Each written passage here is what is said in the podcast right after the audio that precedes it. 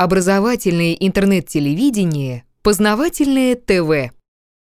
Человек живет довольно короткий отрезок времени, и даже при жизни одного поколения очень многое меняется. В более длительные временные промежутки также происходят различные изменения, однако часть их остается без внимания. Для примера давайте рассмотрим различные кресты, которые представлены в Калужском краеведческом музее. При случае обязательно посетите этот музей, он располагается в старом особняке и внутри есть много чего интересного. Начнем с нательных крестов, которые датируются XI-XIII веком. Что любопытно, вместе с металлическими изделиями найдены части каменных форм, в которых они отливались. На форме, которая лежит как раз под крестами, видна фигура человека, похожего на древнеегипетские изображения – но обратимся к крестам. Что в них интересного? А то, что все эти пять крестов, которые вы видите, равносторонние.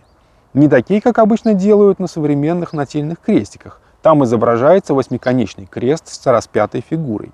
Здесь же фигура есть только на самом крупном кресте. Два креста по бокам каменные, а три в середине металлические. Но если повнимательнее посмотреть на крест с распятием, то видно, что человек не висит, прибитый гвоздями, он просто развел руки в стороны и стоит. Его поза вписана в крест. На четырех концах равностороннего креста сделаны круги с человеческими торсами. Вот другие кресты, которые датируются XIV и XV веком. Посередине простой равносторонний каменный крестик, а по бокам металлические.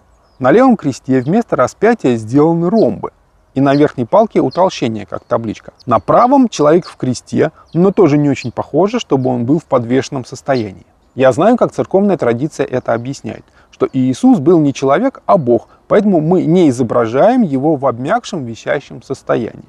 Однако католическая церковь и художники прошлых веков делают вполне натуралистичные картины и скульптуры, где человек действительно висит, как и полагается, по закону земного тяготения.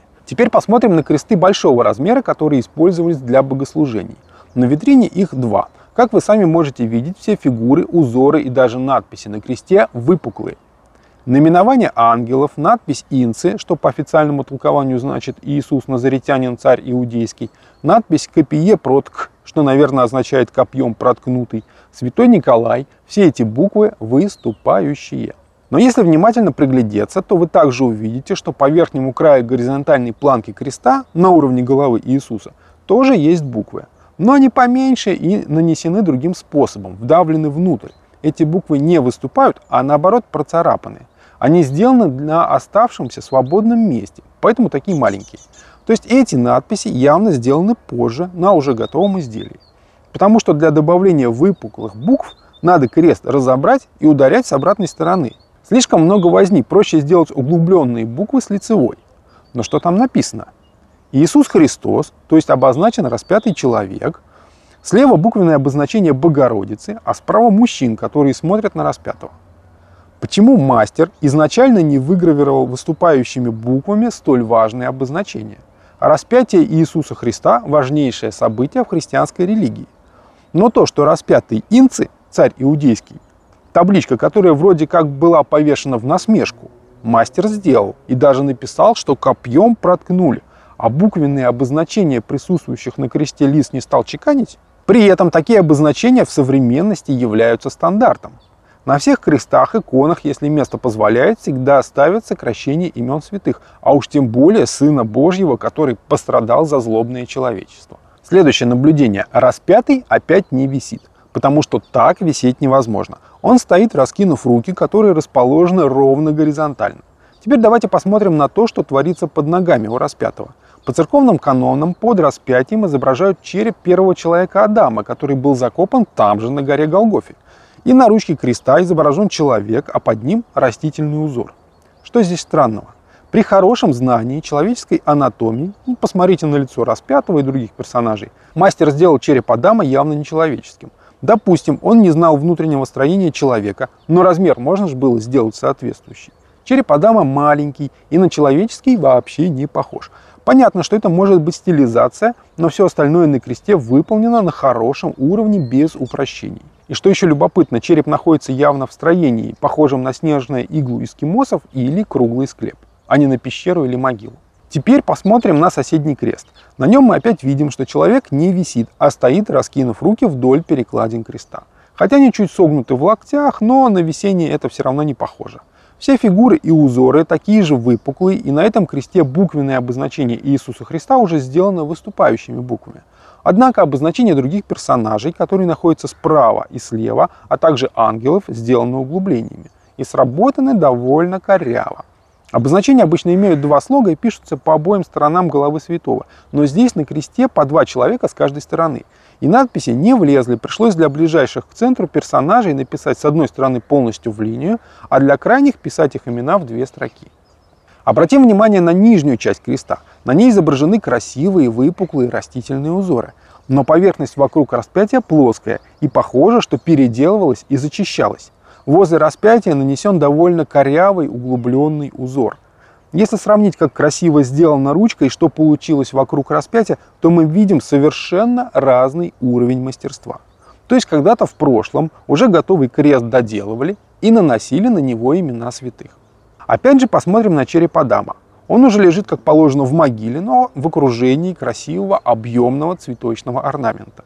И этот череп также на человеческий не похож. Маленький лоб, малые глазницы, выдающаяся вперед челюсть больше похожи на череп животного. Неужели никто из мастеров человеческого черепа не видел ни разу? Но и напоследок самое вкусное. Серебряный напрестольный крест, изготовленный в 1791 году мастером Золотаревым. Напрестольный крест находится в алтаре храма на специальном столике, который называется престол, поэтому носит такое название. На этом кресте мы наблюдаем точно такое же положение тела распятого, который не висит, а стоит, раскинув руки. Весь крест, фигуры и украшения сделаны объемными, выступающими. Однако надпись Инцы на табличке, а также буквенное обозначение Иисуса Христа, наоборот, нанесено с лицевой стороны глубокими буквами.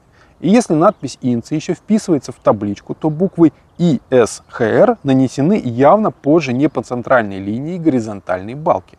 Где было место, там и процарапали. Но дальше еще веселее.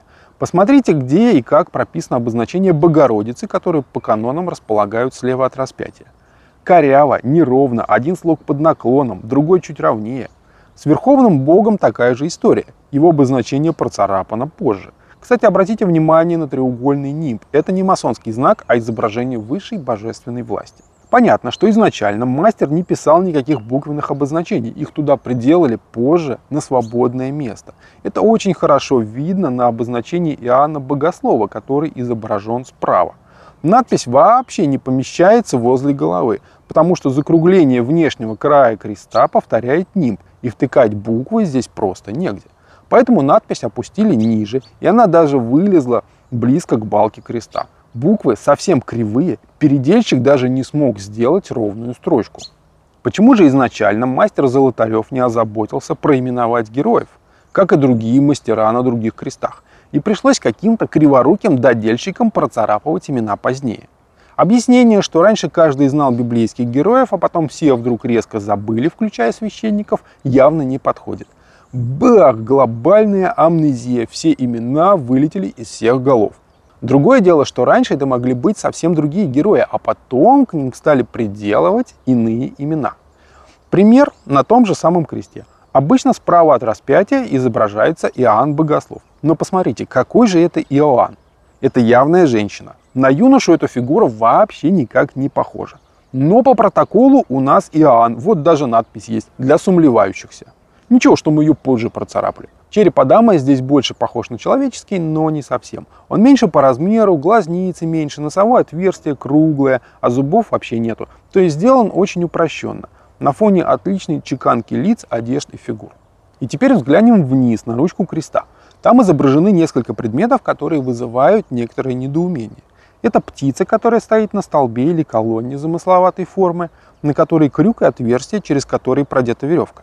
Лестница, копье, трость, меч, рука или перчатка, гвозди и какие-то кружки – Часть символов объяснима через официальную библейскую легенду о распятии. Ну, гвоздями прибивали, копьем протыкали, губкой вытирали. Но остальные символы что значат?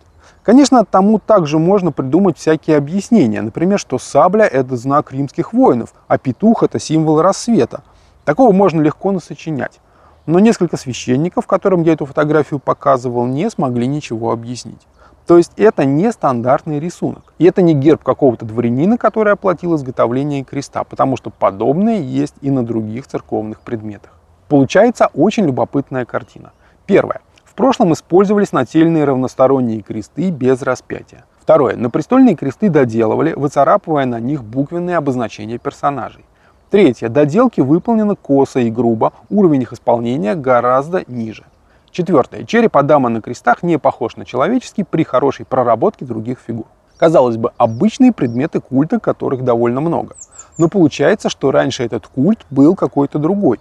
И это не единичное явление. В том же Калужском музее есть еще несколько любопытных предметов церковной утвари. Но о них в другом ролике. Познавательная точка ТВ. Мы не зарабатываем деньги, а распространяем знания.